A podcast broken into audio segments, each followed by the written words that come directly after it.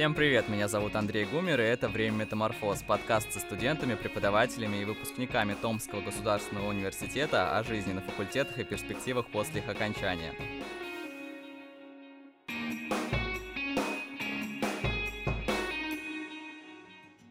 Вы слушаете четвертый выпуск подкаста. Его мы посвящаем юридическому институту. У нас в гостях студентка четвертого курса направления юриспруденция Елизавета Полищук и студент второго курса магистратуры направления частное право и гражданский оборот Лев Швец.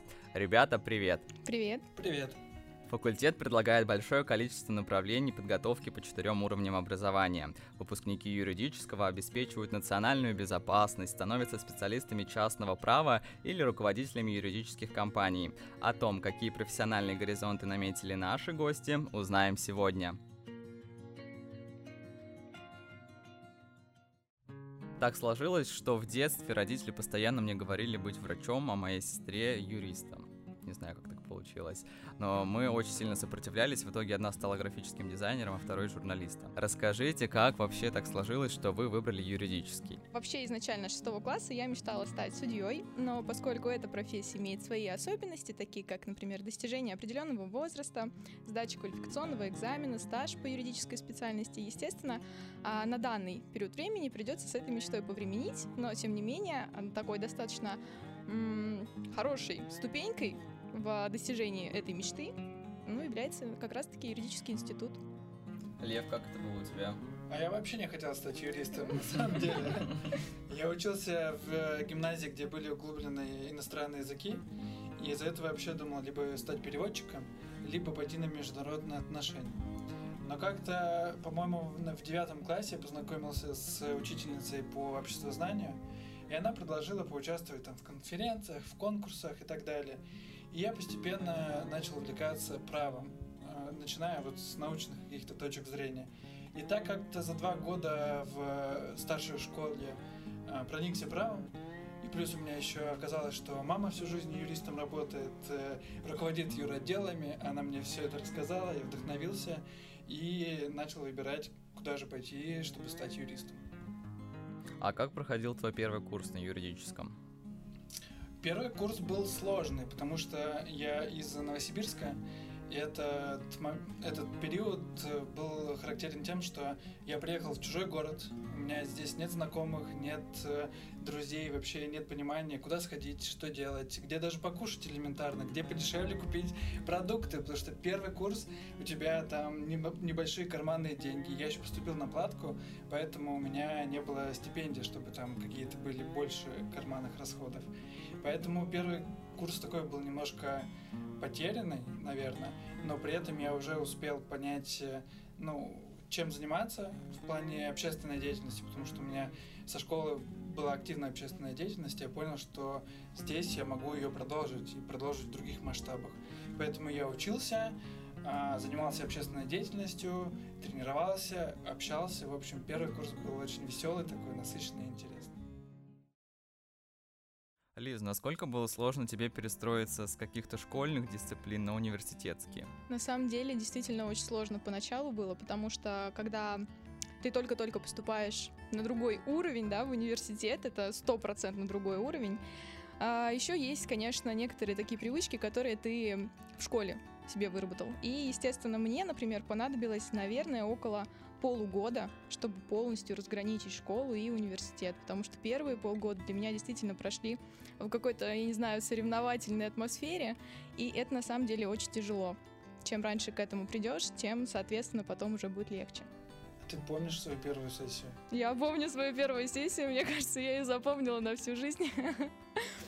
Это, это было вообще... У меня первый экзамен были правоохранительные органы как раз. Это, чтобы вы понимали, самый сложный экзамен по объему, самый огромный вот, на первом курсе. И, э, ну, я такая думаю, что, сейчас настрою, сейчас приду, разорву всех, как всегда, ну, как это было в школе.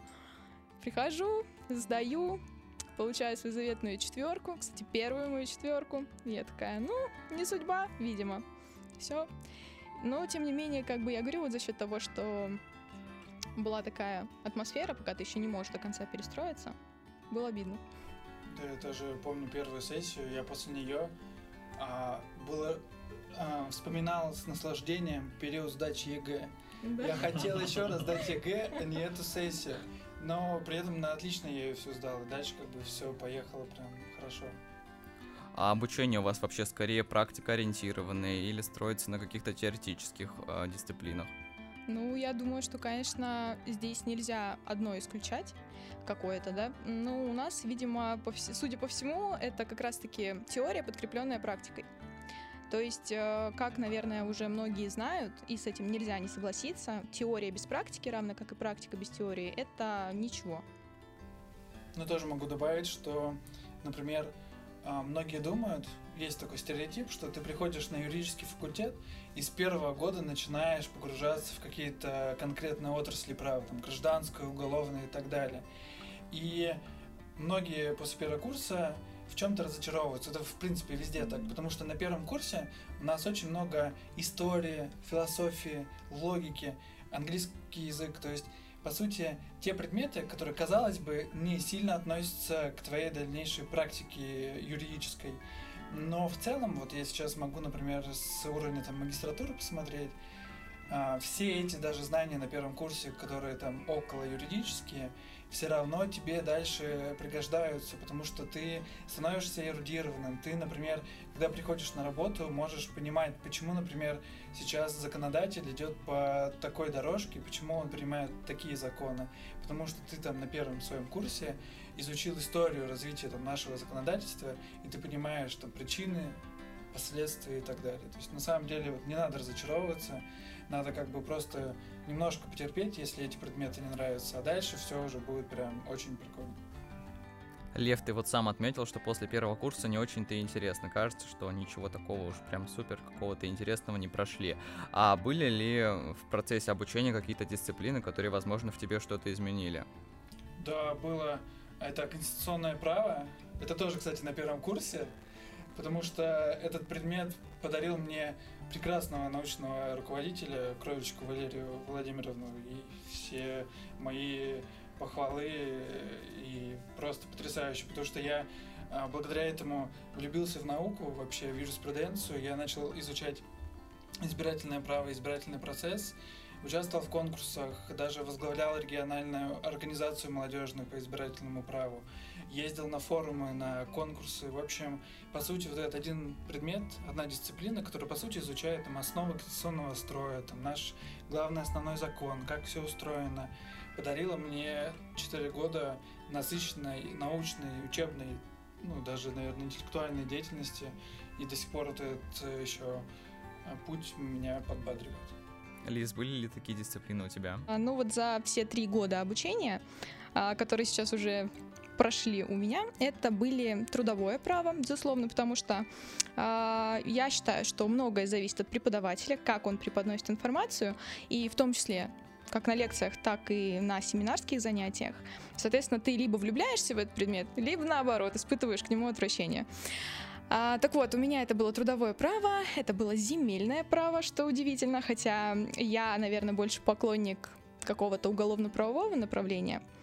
А, ну и как раз-таки в связи с этим мне очень э, импонирует уголовный процесс, уголовное право и э, такой предмет, как судебная медицина. А, как раз-таки на третьем курсе у нас были по этому предмету лекции. А, читала их Мазур Екатерина Сергеевна, потрясающий преподаватель, а, огромный просто специалист в этой сфере. И более того, профессионал. То есть она очень грамотно ну, подает материал, как минимум. И в силу того, что она еще и практик, она подкрепляет его историями своими из, уже из практики, естественно. И слушать очень интересно. Я, наверное, с огромным удовольствием посещала вот все лекции.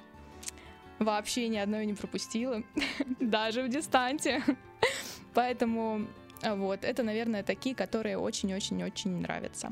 А у тебя, кстати, по уголовному процессу уже был э, судебный процесс? Да, конечно. Это, кстати говоря, особенность, почему мне именно очень сильно нравится уголовный процесс. А с точки зрения вот, преподавания да, данной дисциплины, а, во многих вузах просто теория, практика.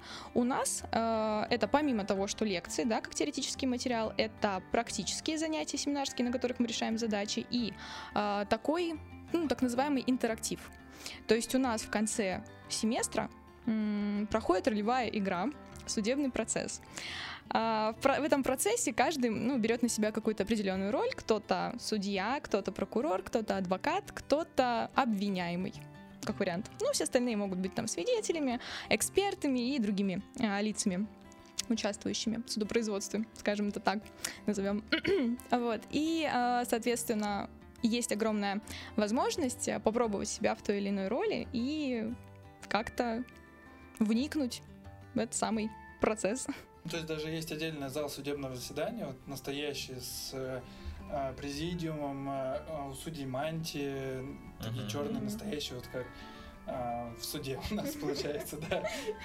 И это, правда, погружает на третьем курсе, я правильно понимаю? А выступают тогда какие-то эксперты, может быть, приглашенные или преподаватели только? Есть фабула дела. Фабула дела, которая, по сути, э, описывает всю ситуацию. И вот Лиза же говорила, что угу. каждый берет на себя определенную роль. А если он взял на себя роль, он полностью отрабатывает свои полномочия. То есть, например, если это адвокат, то он, соответственно, простраивает линию защиты. Если это прокурор, то он, соответственно, выясняет все материалы и дает полную оценку действий там, обвиняемого. И в том числе и переводчики, там, эксперты, все выполняют свои задачи. Да, то есть нам выдают такое, ну, уголовное дело, по сути. Это том, там, естественно, все процессуальные документы оформлены надлежащим образом, я проверила. Вот. И, соответственно, мы его читаем, готовимся к нашему вот этому процессу. Ну, около недели обычно на это дается, и потом уже выбираем какой-то день, в который у нас стоят семинарские занятия. Как правило, специально ради этого ставят два семинарские занятия подряд, и все два семинарские занятия мы проводим как раз-таки в зале судебного заседания. А в какой роли ты себя попробовала? Я была судьей, конечно же. И как тебе? На самом деле это очень сложно. А, у нас была коллегия из трех судей. А, так получилось, что я не председательствующий судья, но тем не менее это не умаляет роли вообще никого из участвующих лиц. А, когда мы, ну, естественно, как в уголовном процессе это все происходит, вот ну, происходит сам процесс, да, заседание, и потом судьи удаляются в совещательную комнату для вынесения приговора.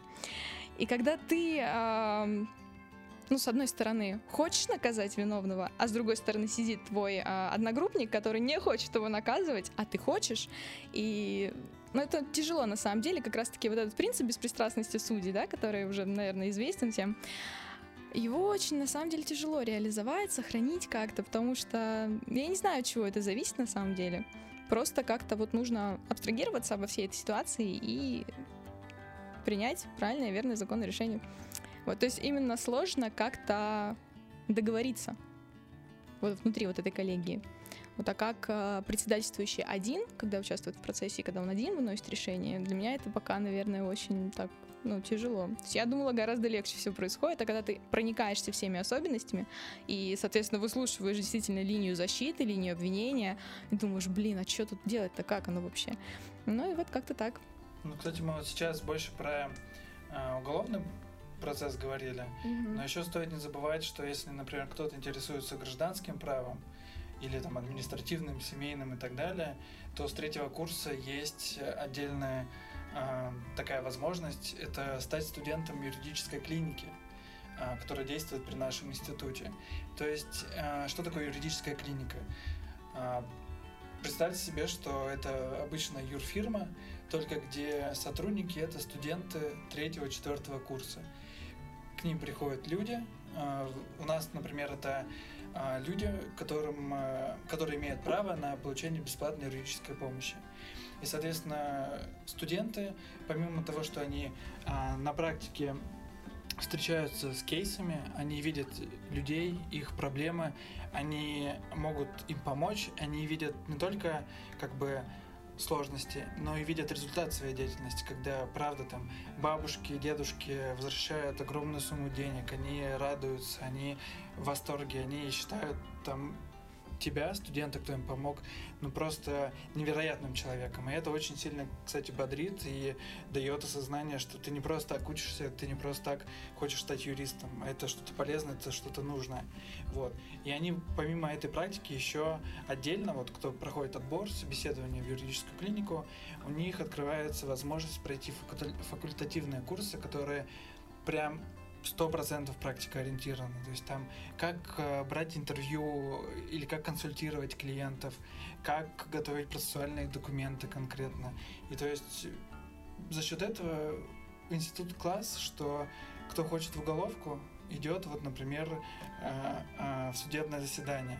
Кто хочет по гражданке идти, то может в клинику попасть и получить практику. А если говорить о летней практике, какие у вас варианты стажировок есть? А, ну, вообще у нас есть два вида практики. Это ознакомительная и производственная практика. Ознакомительная практика — это самая первая практика, которую проходят студенты после окончания второго курса. Она проходит две недели. А, причем, а, равно как и производственная практика, ознакомительная ограничена несколько. То есть в выборе есть такие органы государственной власти, куда можно пойти только, например, с третьего курса или с четвертого курса. Вот, соответственно, ознакомительная практика, она после второго курса, а далее уже идет производственная практика. То есть сейчас, после окончания третьего курса, четвертого курса, у нас уже производственная практика. Производственная практика длится около месяца, и, соответственно, на третьем курсе, например, можно идти куда-то уже ну, в органы посерьезнее. Например, я вот прохожу практику сейчас в Следственном комитете Российской Федерации. Ну, это Следственный комитет по Октябрьскому району города Томска. А, естественно, все очень серьезно. Естественно, ты знакомишься со всеми делами, ты помогаешь следователю, наставнику а, разрешать какие-то там, допустим, процессуальные вопросы. То есть ты составляешь различные документы. Это постановления, а, это протоколы, это, ну, то есть различные процессуальные действия, которые на практике реализуются. То есть это выезд на место происшествия, это осмотр, например, предметов или документов. То есть э, огромное количество различных таких материалов и действий, которые, собственно говоря, студент как раз и осваивает на практике. То есть это все теоретические знания, которые как раз получены во время обучения. Ну, при этом, если ты хочешь, например, идти а, юристом в бизнес, ты также спокойно не ограничен только правоохранительными органами. Ты также идешь к любому работодателю, предлагаешь, э, разговариваешь с ним, чтобы он предоставил возможность пройти практику, и, соответственно, между ними заключается соглашение между институтами и работодателями. Все это также спокойно в какой-то компании, у юриста, у адвоката работаешь там помощником или даже тебе дают какие-то серьезные юридические задачи. Но если еще про лето разговаривать, где можно свои силы попробовать, то у нас, например, действует программа «Стажер». Это программа для студентов третьего, четвертого курса и еще магистрантов, где к нам в институт приезжают эм, две крупные компании, это Сибур и Алроса, и они в течение месяца а, читают лекции, проводят мастер-классы, студенты, которые заинтересованы в том, чтобы стать э, работником этого бизнеса, они получают различные кейсы, а, решают их, их проверяют наставники из Сибура или Алароса, и потом лучших студентов приглашают к ним в компанию, и ты, по сути, можешь, получив диплом а, бакалавра нашего института, на следующий день а, идти подавать документы на трудоустройство в огромной компании, которые, ну, как мне кажется, для юристов, которые работают в частной сфере, являются таким ориентиром, идеалом трудоустройства. Вот, например, я после четвертого курса ездил в Якутию, в Алросу. И Якутия, потому что это один из алмаза содержащих регионов, и там располагаются главные офисы Алроса, компании, которая добывает и обрабатывает эти алмазы. И, соответственно, в течение месяца ты по факту на производстве в главном офисе компании становишься таким уже матерым юристом. Хоть и за месяц, конечно, не совсем прям точно возможно, но это так или иначе огромный опыт дает. Ну вот, кстати, если еще вернуться опять же к практике, да, э, ну как Лев заметил правильно, что у нас практика не ограничивается только правоохранительными органами, можно вообще пройти практику и в администрации э, различного района, муниципального округа, этим мы не ограничиваемся. А можно пройти практику уполномоченного по правам человека, уполномоченного по правам предпринимателей. То есть э, там, где задействованы юристы, везде вообще в любой сфере можно попытаться пройти практику. Если вас примут, то все окей. Но я думаю, что принимают. В целом есть в целом, бренд да. Э, юриста, выпускника э, юридического института Томского государственного университета. И не просто там в Сибири, а реально по всей России. То есть, например, mm-hmm даже когда я в Якутию приезжал и говорил, что я вот выпускник ТГУ, мне там местные уже юристы, кто много лет работает, говорят, о, да, класс, знаем, ценим, супер. Да, потому что юридическое образование в Томском государственном университете действительно, наверное, одно из самых лучших в России. Давайте еще поговорим про возможности творческой самореализации в рамках института. А, добавлю здесь очень важную такую отметку, что у нас Елизавета еще и выпускающий или главный редактор. Главный редактор. Гла- главный, главный редактор. редактор юридического журнала а, «Вердикт». Лиза, расскажи вообще про какие вообще есть возможности творческой самореализации в рамках института. А, возможности творческой самореализации в рамках института достаточно обширны на самом деле. А, главное, конечно, это желание студента как-то себя реализовать не только помимо да, там, учебного процесса, но и как-то именно в общественной деятельности. А, вообще у нас огромное количество студенческих объединений различного уровня, в том числе и наша юридическая газета «Вердикт», это научное студенческое общество, где люди увлекаются наукой, где различные мероприятия научно-правового характера проходят, то есть э, там ну, себя реализовывают в именно научной сфере. Это огромное количество кружков, например, кружок криминалистики, относительно новый кружок уголовного права. А, там кстати говоря, нельзя сказать, что только чисто теоретический уклон, то есть там ты себя как раз-таки проявляешь тоже с другой стороны, как э, творческая личность. Вот э, кружок криминалистики, наверное, мне кажется, один из таких э, классных примеров, потому что там, ну, требуется воображение. Вот. А что касается юридической газеты «Вердикт», то мы каждый сентябрь открываем новый набор. А, люди, которые хотят попасть к нам в газету, они, соответственно, связываются со мной, я даю им тестовое задание. Как правило, тестовое задание представляет из себя какую-то тему, на которой они должны написать текст.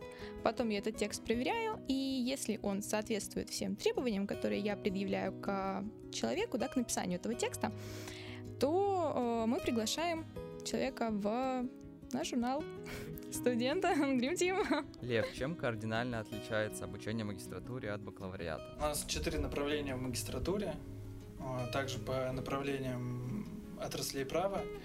И здесь больше все-таки магистратура, как и в целом, мне кажется, везде у нас в юридическом образовании, направлена на научно-исследовательскую деятельность. Здесь у нас больше философия, методологии науки и больше времени именно на написание, например, э, выпускной работы, на плотную работу с научным руководителем. И за счет этого, наверное, в этом ключевое отличие. Но также еще, например, у нас ребята, кто на заочном отделении, очень много на заочном отделении в магистратуре, они параллельно работают и получают здесь у нас э, образование в магистратуре, скажем так. И в целом могу сказать, что в магистратуре открываются такие возможности, как, например, написать э, заявку на научный грант, например, вот можно а, более активно уже посещать э, различные форумные кампании, конкурсные э, различные мероприятия, там, вот корты, олимпиады и так далее, потому что, по сути, у тебя а, уже побольше времени становится, ты уже получил диплом, ты чувствуешь себя более уверенно, ты знаешь уже не просто какие-то глубины, а ты знаешь даже уже подземный мир юриспруденции на самом деле.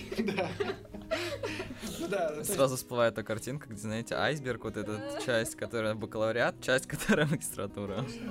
Да, но у нас на самом деле бакалавриат сильно, э, сильно насыщенный, и это, в этом кайф, что, например, нет у нас какого-то определенного разделения на жесткие направления. Ты за 4 года становишься таким специалистом во многих вещах, и ты прям такой, ну, напитанный, увесистый выходишь с бакалавриата. И за счет этого, ну, правда, в магистратуре намного легче уже становится учиться после нашего образования здесь. Поговорим про карьеру, про будущее, про планы. Какие они были у вас до поступления и менялись ли в процессе обучения? Лиза. Планы, в принципе, как были, так и не изменились. То есть я действительно как хотела стать судьей, так и полагаю, что добьюсь этого в будущем.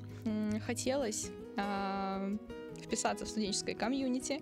Ожидания были такие, как, э, вот, как пишут в книгах, как показывают в сериалах, фильмах э, про подростков, про их студенческие годы. В принципе, они оправдались. Я не могу сказать, что я не э, получила чего-то там, чего хотела. На самом деле, действительно, огромное количество общения, огромное количество каких-то учебных э, движений, скажем это так, назовем. вот, и поэтому в целом все оправдалось. Лев, как у тебя? Я приезжал в целом без э, огромных ожиданий, потому что э, я не сильно...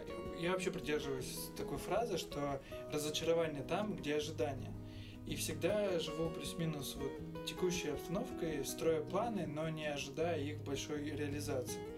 И таким образом, на самом деле, я ну, реально доволен тем путем, который я прошел в бакалавриате, потому что а, юридический институт позволил не просто сидеть за учебниками, законами и так далее, а вот эта вся внешняя еще деятельность, которая есть на юрфаке в плане там общественной, научной, творческой, конкурсной и так далее, она, по сути, а, формирует в тебе, в тебе юриста конкурентоспособного.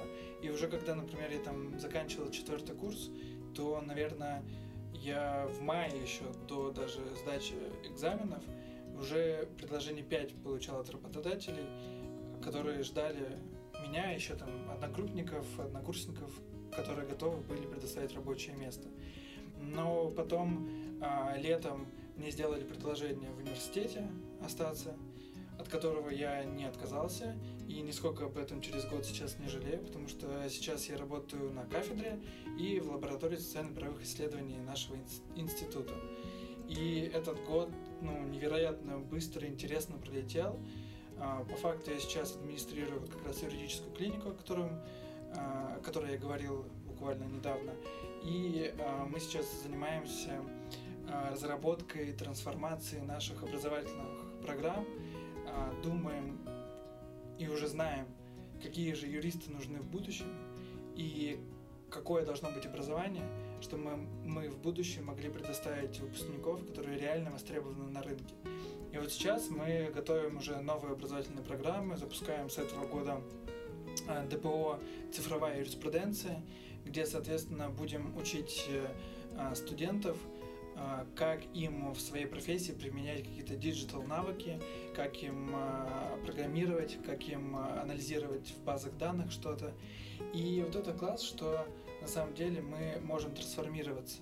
И я доволен и счастлив, что строю сейчас карьеру в том месте, которое может трансформироваться, понимает, куда идти и знает, что происходит вокруг. И я, ну, классно, что причастен к этому и могу отдать там уже какие-то свои знания будущим поколениям, кто приходит сейчас вот буквально на первый-второй курс нашего института.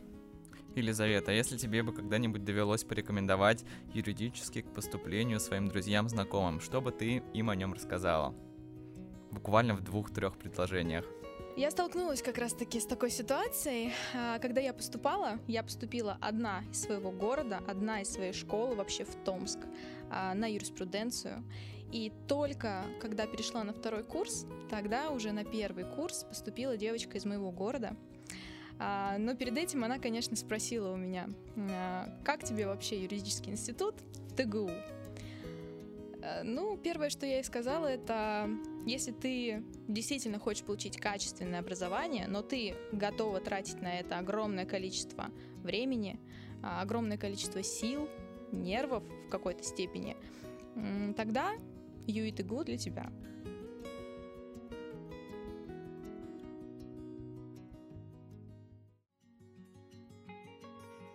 Спасибо вам большое, что сегодня познакомили меня и наших слушателей с юридическим институтом. А вам спасибо, что были с нами. Мы были рады разделить это время с вами. Поступайте в юридический институт, и пусть время обучения в Томском государственном университете станет для вас временем метаморфоз.